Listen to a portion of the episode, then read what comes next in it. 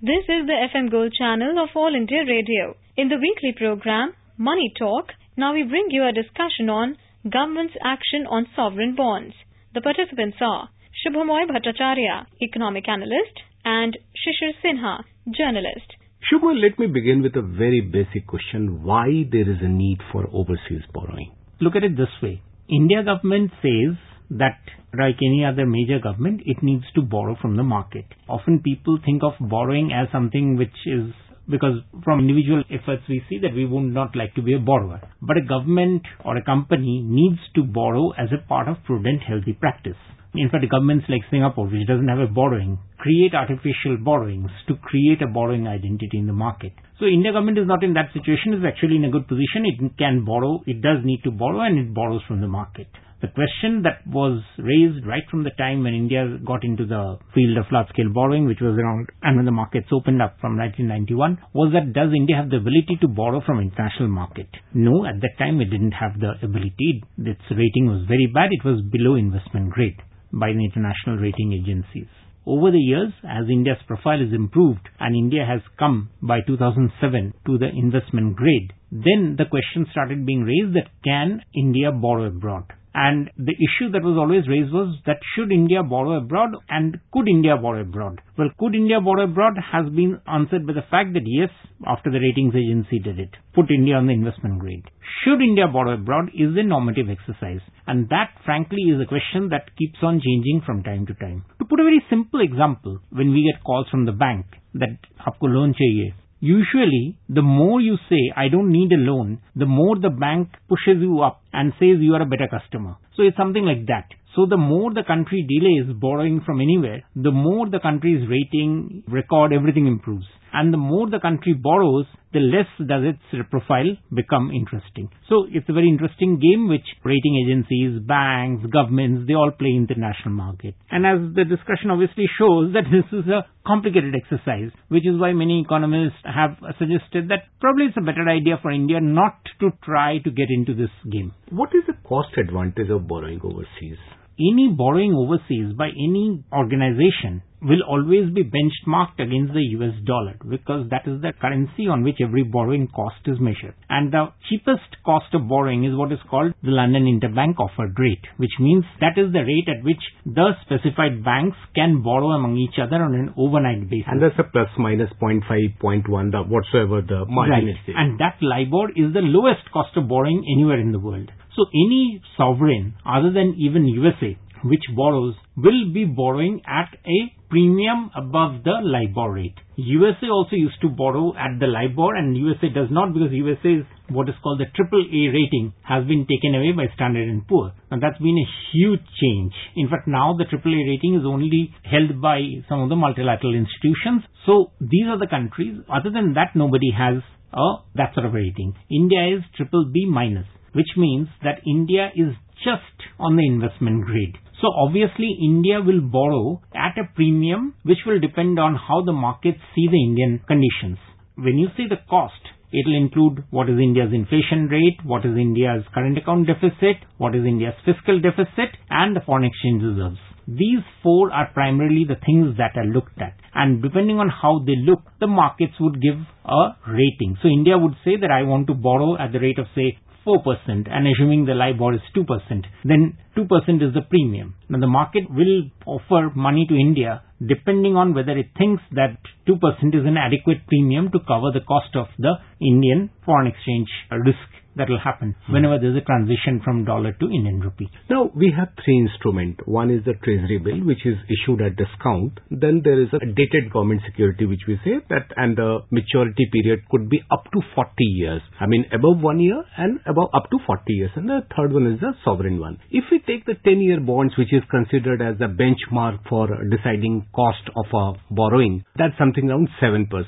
So what could be the rate in international markets?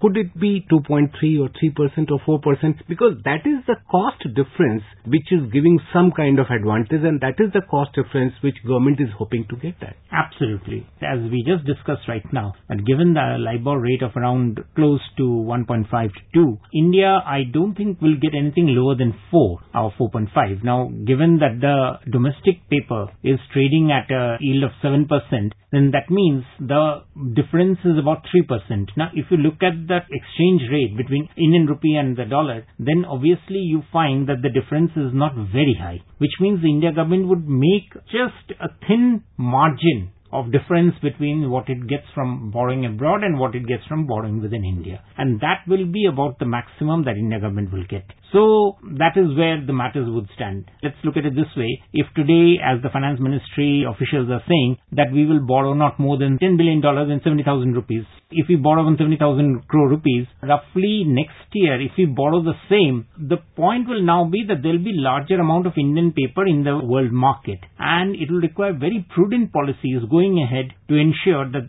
those papers are also priced adequately, which in layman's term means that there will be more Indian papers to be offered, so the markets may be less willing to give a more handsome price to the Indian borrowing. Just take one figure from the budget document which says that out of total expenditure of 27 lakh crore plus, we are paying something around 6.6 lakh crore as the interest. And interest involves everything, not just the government borrowing, but also the other obligations also. So do you see some kind of reduction in overall interest outgo? Because every time we say that higher the interest outgo, that means lower resources available for capital expenditure and other developmental expenditure. Yes, Shishir, I mean, that will be the primary metric that have we been able to reduce the cost of our borrowing. If we are not able to reduce it, then obviously this entire exercise in going abroad will not really be very useful. Rather, if we add then the cost of the international arbitrage, all the other costs if we add on, then it might mean that we have actually not made any difference.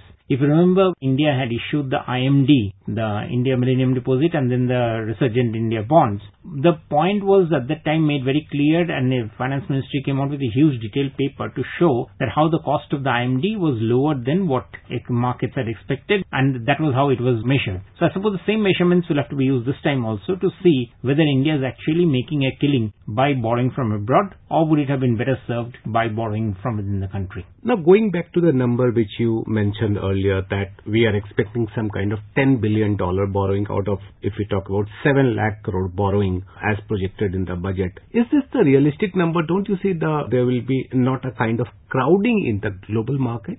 Not really, because if we look at it from the global market, Israel is liquid. And given the fact that there are not too many attractive papers in the world at this moment, definitely there's not a problem there as far as raising or tapping the world market is concerned. The question is that whether India can afford to, again, that question of debt servicing. Debt servicing is again not a too much of a problem because given India's maturity profile of short-term debts, that's not a problem and this is, as you typically say, these would be something like the 10-year bonds. So which means the debt profile would be longer.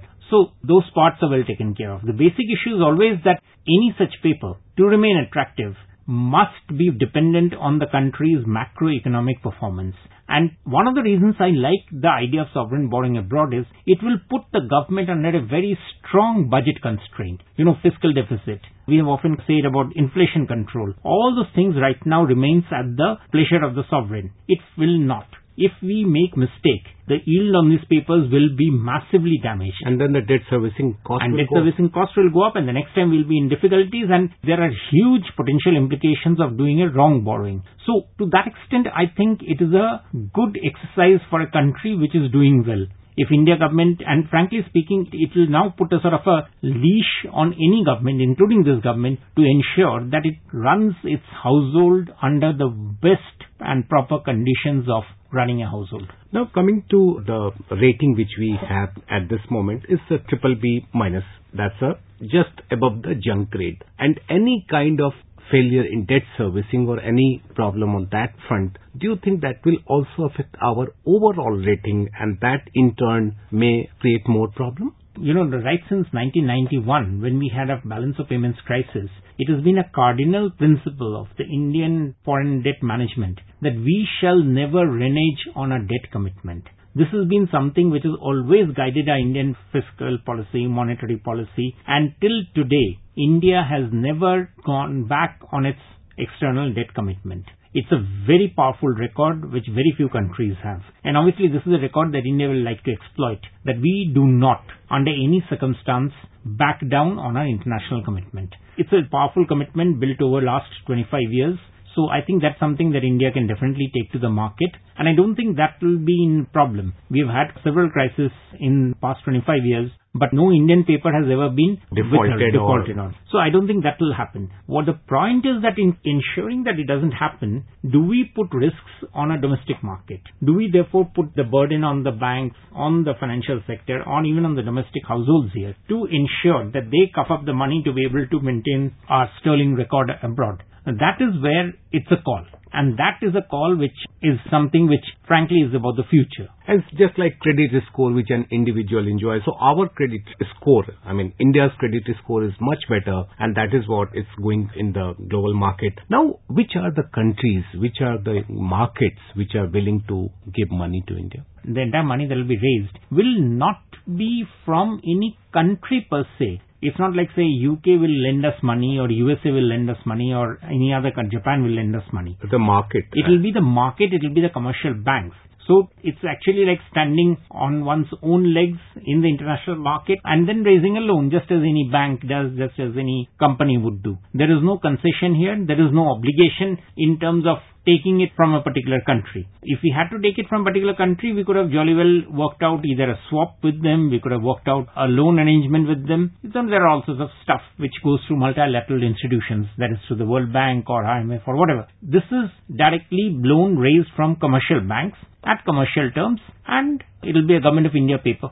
So that means we are going to different markets, not to different countries and taking the loan. Now, one thing which is expected that after going abroad, there will be more money available with the Indian banks and they will be able to lend more. So, do you see that any kind of downward movement in the interest rate domestically? That is one positive I'm sure would happen because so long the Indian banks always had a comfort level that whatever we do, since the government will always come to the market with bonds and those bonds will have to be bought by us so therefore, the Reserve Bank will always do an open market operation to ensure that they have liquidity. When they have liquidity, then with that money, they can then buy those bonds. So banks always had a very comfortable situation. And typically what used to happen is because they had that comfort, they therefore could say that I don't really need to go to borrower A or borrower B, supposing a farmer or an industrialist or a housewife or a self-help group and offer them loan at, at attractive prices so that they can take it. I mean, at the end of the day, I can always just lend to the government of India.